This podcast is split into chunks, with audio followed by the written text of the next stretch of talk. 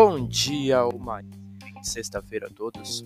Eu sou o Thiago, da mesa de renda variável da Árvore Capital, e vou atualizar as notícias de mercado.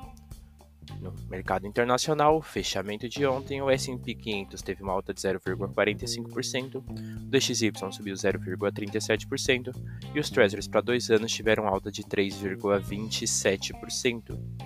As bolsas internacionais fecharam em leve alta, após os números do PIB dos Estados Unidos acalmarem o medo de recessão. O setor bancário, que passou pelo teste de estresse do Fed, também ajudou a manter as bolsas positivas.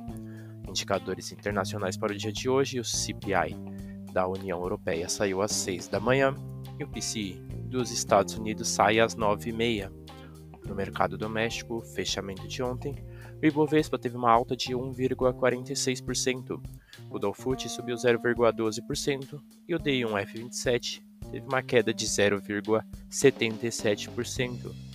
A bolsa doméstica fechou em alta, puxada pela alta nas commodities e o sentimento de que o início da queda da Selic está próximo, com as falas de Roberto Campos Neto de que o BC também quer baixar os juros.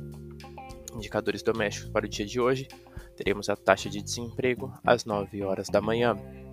No radar doméstico, manter atenção com os dados econômicos que saem hoje e com os indicadores de inflação internacional.